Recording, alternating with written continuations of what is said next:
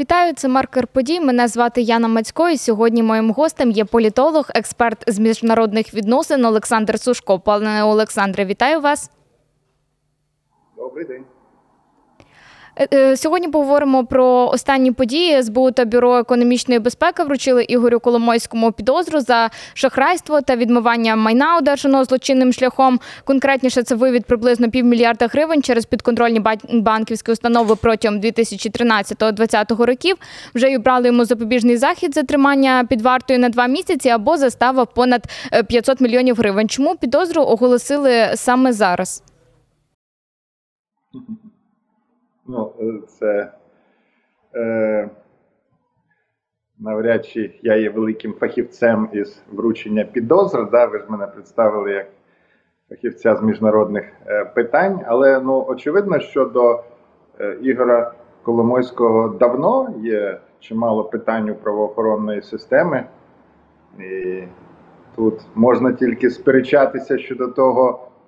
Е, чи є це підслідство, які органи мають вручати ці підозри і за якими фактами. Тому що ми ж пам'ятаємо, що називалися значно більші суми е, зловживань, в тому числі виведених з України сум. Е, зараз називається менша сума, тому я так розумію, що це лише один епізод. Е, але насправді в роботі у правоохоронців, зокрема у НАБУ, є і інші кейси, зокрема пов'язані з Е, Приватбанком, то ми ж е, сподіваємося також побачити в роботі і ці кейси. От власне питання, чому підозру вручило саме СБУ з БЕП, а не інші антикорупційні органи, які також е, ведуть проти справи і розслідування проти Коломойського? Ну, ви знаєте, все ж таки це не за моїм фахом питання. Я кваліфіковано не можу на нього відповісти. Але в медіа зараз шириться така версія що існує певна е, ну, певна конкуренція між цими е, правоохоронними органами, і, можливо, це певні маневри. Да? Можливо, ми побачимо підозри також від набу, е, але за іншими кейсами. Побачимо. Е, можливо, ви зможете відповісти на це питання. Днями відбулася зустріч американських е, посадовців, зокрема і радника Байдена Джейка Салівана з керівниками українських антикорупційних органів. А тепер маємо підозру Коломойському. Чи пов'язані ці дві події? Ми ж знаємо, що Захід вимагає від України боротьби з корупцією. Але ж е, підозру якраз надали не ті органи, з керівниками яких зустрічався Саліван. Тому тут прямого зв'язку, я думаю, немає. Але е, ну, знову ж таки, версія про те, що є певна е, конкуренція керівників правоохоронних органів, можливо, має місце. І, е, зокрема, СБУ хоче довести свою ефективність. Ми пам'ятаємо, що зараз точаться дискусії щодо підслідності корупційних справ, да, і президент заявив, що він хотів би. Е, прирівняти е, корупцію до державної зради, але фахівці вже відкоментували це в такий спосіб, що таким чином просто можливо намагаються перевести корупційні справи з підслідності НАБУ в підслідність СБУ, що не є дуже добре, да, бо це не справа СБУ. Так. Ем, от, Тому да, це це частина певної, е, певної змагальності в українській правоохоронній системі і, можливо, ширше в українській е, владі. Тож будемо дивитися за розвитком цих подій. Але здається, на зустрічі саме в США були керівники, зокрема й набу, а підозру вручили саме за їх відсутності в Україні. Ви думаєте, це може бути якось пов'язано?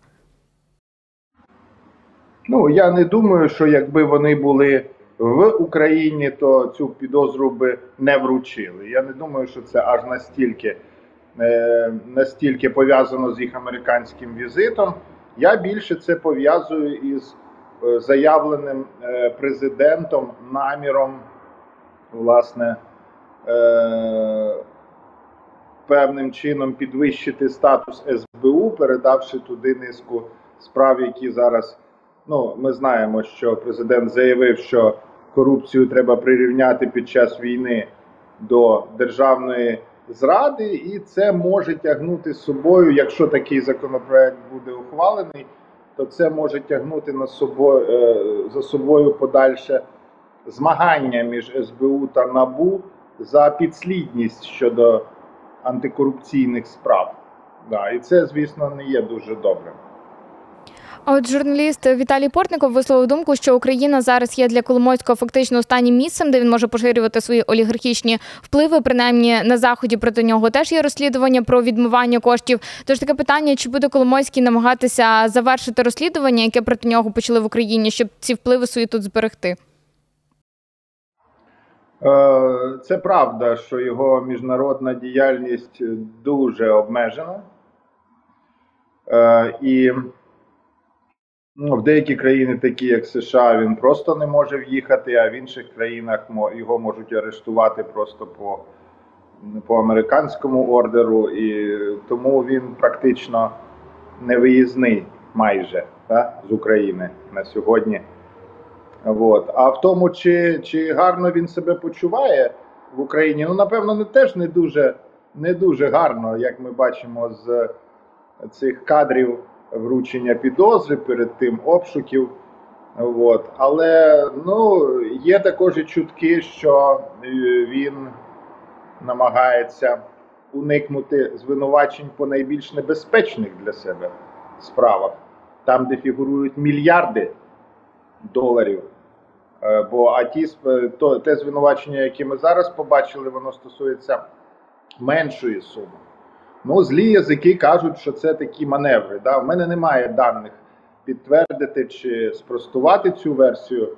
Однак дійсно хотілося би побачити звинувачення офіційне уже за тими фактами зловживань з його боку, які вже давно звучали в медіа, які були предметом аудиту, зокрема Приватбанку, і які є предметом е, міжнародних розслідувань. Да? А в Україні е, досі поки що за цими фактами не було пред'явлено звинувачення. Тож побачимо, чи я допускаю, що ближчим е, е, часом ми побачимо звинувачення і по інших кейсах. До речі, все ж виявилося, що Коломойський фігурує у справі як особа позбавлена українського громадянства, як громадянин Ізраїлю та Кіпру. Про це повідомив радник керівника офісу президента Сергій Лещенко. От виникає питання, чи зможе тоді Україна піти на такий хід, як екстрадиція Коломойського Сполученим Штатам, наприклад. Ну, я цього не знаю. Те, що у нього є громадянство країн, е, які ви назвали, Кіпр, Ізраїль, ну він сам про це говорив е, в пресі. Він не приховує цього, тому дійсно у нього є ці е, паспорти цих країн. От. А чи е, тягнутиме це за собою екстрадицію? Ну, ви знаєте, це е, е, ну, принаймні на, на цей момент ми не бачили жодного рішення щодо позбавлення його українського громадянства. А тільки в такому, тобто країн, е, тобто він безвідносно він залишається громадянином України аж допоки не е, з'явиться, ну, наприклад, указ президента про позбавлення його громадянства. України на сьогодні такого указу немає. І поки його немає, навряд чи можна говорити про можливість екстрадиції. Підсумовуючи по цьому кейсу, чи вдасться, на вашу думку, Коломойському цього разу уникнути відповідальності? І якщо так, тоді припустимо, що це означатиме для наших партнерів, як вони можуть це сприйняти? Ну, я не знаю, розумієте, я би не став собою підміняти суд, тому що, в принципі, між врученням підозри і судовим рішенням має пройти певна дистанція, де будуть змагатися е, прокурори, адвокати. Е, побачимо, хто краще підготовлений, і тоді, можливо, або спростується, або підтвердиться е, е, певні гіпотези про, про якість цих справ. Поки що ми не можемо нічого професійно говорити про якість цих е, підозр. Да? Вони ж не є е, публічними, принаймні, принаймні я їх не бачив. Тому важко щось сказати. Але так, е, про щось можна буде говорити тільки коли суд винесе свій вердикт. От якщо все-таки припустити, що вдалося уникнути відповідальності, як би на це могли зреагувати наші західні союзники, які наполягають на боротьбі з корупцією в Україні, а тут умовно ця справа, тобто не, не відбудеться притягнення до відповідальності саме по цих, наприклад, підозрах? Ну, дивіться, я не можу вивчити і оцінити конкретно цю підозру. Да? Ми всі знаєте, те, що ми з вами. Е, всі знаємо е, умовно, що людина X є корупціонером, цього недостатньо для судового вердикту. Да? Потрібен конкретний кейс, потрібні докази, потрібні переконливі свідчення і матеріали для суду. Да. Е, Я думаю, що якщо е, буде рішення суду, наприклад, виправдальним, то я не думаю, що це призведе до якогось одного. Ну я, я маю на увазі якщо, наприклад, е, там будуть, ну скажімо, якісно попрацюють адвокати, і за якимось із кейсів е, суд може ухвалити рішення не на користь звинувачення. Це може бути. Це може бути. Я не думаю, що саме по собі це е, може зіпсувати нам відносини з союзниками. Однак, якщо це є частиною системної проблеми, да, тобто, ну, наприклад якщо не будуть е, висунуті звинувачення по іншим е, епізодах, які звучали в пресі, да, вони ж десь в повітрі висять, так, і вони, можливо, навіть більш очевидні, е, бо вони підтверджені е, неодноразовими аудитами, і про це писалось в пресі як українській, так і міжнародній. Е, можливо, ми почуємо звинувачення від НАБУ. От. І тоді тільки в комплексі можна буде оцінювати цю проблему. Тобто, сам по собі один окремий епізод е, не не вплине істотно на відносини між Україною та західними союзниками. От. Але якщо е, епізод за епізодом е, система доведе свою неспроможність реагувати на явні випадки зловживання, ну це вже буде малоприємно і для нас і для наших західних союзників. Також хотілося б обговорити кадрові зміни в Міноборони, які вже відбуваються. Заміну міністра оборони Олексія Резнікова вже підтвердив президент Володимир Зеленський. І ми вже бачили фото з заявою Олексія Резнікова. Натомість очолити міністерство має Рустем Умєров. Як ви вважаєте, він підходить на посаду нового міністра оборони? Я чув тільки позитивні відгуки про роботу е, пана Умєрова на посаді керівника фонду державного майна, про те, що він значною мірою йому вдалося е, е, знизити е, корупцію при ухваленні важливих рішень в цій інституції. Е, тобто, отже, принаймні його попередня робота свідчить про те, що він грамотний і доброчесний управлінець. От, Це власне створює передумови для певних сподівань на його е, гарну роботу на посаді міністра оборони. А чому відставка Резнікова умовно відбулася лише зараз? Скандалів вже ж було багато і раніше, там і про яйця за завищеними цінами закупівлю. От чому саме зараз? Ну, мабуть, президент вирішив, що вже досягнуто критичного рівня негативу що він накопичив достатньо власне критична маса, так досягнута, і відповідно далі вже неможливо відкладати таке кадрове рішення. Е, розмови про подальшу долю Олексія Резнікова точилися і раніше. і Одне з найчастіших припущень, що його можуть призначити послом у Великій Британії. Чому після усіх е, скандалів зі закупівлями Міноборони пана Резнікова розглядають саме на посаду е, посла Великої Британії? Як ви можете це пояснити? Ну, по-перше, я знаю це тільки на рівні чуток, да, так що ми не будемо говорити про це як про доконаний факт його призначення послом. Але ми знаємо, що в українській практиці таке буває, трапляється, коли посадовця відправляють на е, дипломатичну роботу, е, навіть якщо його попередня робота не є повністю е, позитивною. Так, і є є зауваження. Да, Це українська практика. Я можу сказати, що навряд чи е, це щось дуже позитивне. Однак Ну, е, ну насправді е, можна сперечатися щодо конкретно професійних якостей Олексія Різнікова і Ну, я би сказав, що е, якраз в сенсі міжнародної адвокації, комунікації, дипломатії він був достатньо успішним. Тому, в принципі, у мене я не здивуюся, якщо він продовжить роботу по дипломатичній лінії. Хоча, безумовно, оцей шлейф певних звинувачень, скандалів не є найкращим інформаційним тлом для, для такої кар'єри на міжнародній арені. Однак так цього не можна виключати. А ще таке питання: от е, як зміна міністрів може вплинути на забезпечення української обороноздатності? Адже новому міністру знадобиться певний час, щоб увійти в курс справ? Ну я не думаю, що це е, е, велика проблема. В тому сенсі у нас немає великої тікучки на посаді міністра оборони.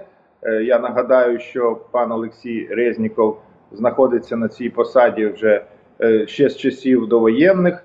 Е, тобто е, він достатньо довго пробув на цій посаді, і ротація тут цілком е, виправдана і не виглядає чимось екстраординарним. Та? Е, от, тому е, сам по собі факт заміни міністра е, не є таким, що підриває дієздатність Міністерства оборони. Це частина нормального процесу ротації посадовців на, на таких посадах. Водночас з посади міністра оборони Великої Британії пішов Бен Волес. Новим міністром оборони став Грант Шапс. Чи може це якось зміна отут міністрів вплинути на допомогу Україні військову?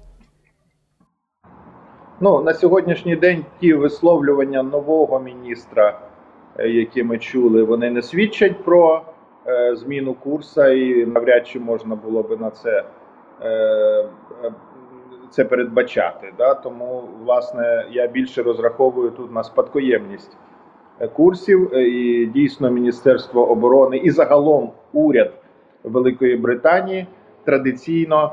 Е, у нас на крок попереду інших, да, в тому числі на крок попереду Сполучених Штатів у наданні України важливих е, е, видів озброєння, зокрема далекобійних ракет та інших, е, інших озброєнь. Тому, власне, ем, ну, свого часу, до речі, Волес за то і поплатився. До він розраховував стати генсеком е, НАТО, але в нього це не вийшло, бо ну, ми були і в Вашингтоні, і в деяких інших столицях не дуже були щасливі від його проактивної позиції е, в деяких чутливих питаннях. В яких От, саме? Тому, ну, саме в наданні е, Україні тих видів озброєнь, які на той момент інші країни-партнери, зокрема Сполучені Штати, ще не надавали. Таким чином, е, власне, уряд Великої Британії спрацював як такий собі локомотив е, більш рішучих кроків у військовій допомозі України. І ну можливо, це не всім подобалося, але я думаю, що е, курс буде стабільним. Ще трохи про військову допомогу. Нове засідання у форматі Рамштайн. Вже відомо, що відбудеться 19 вересня у Німеччині. На зустріч е, ймовірно вже відправиться новопризначений міністр оборони, який зараз розглядається. Це Ростем Умєров. І таке питання: чи може зміна міністрів ускладнити домовленості про постачання зброї Україні на Рамштайні саме? Ну, це могло би ускладнити, якби новий міністр мав проблеми з репутацією і, і йому би не довіряли, але підстав для цього я не бачу ніяких. Мєров достатньо вправний комунікатор, е, говорить англійською, спілкується ем, досить якісно. Е, я не думаю, що заміна міністра якимось чином негативно позначиться на нашій міжнародній співпраці.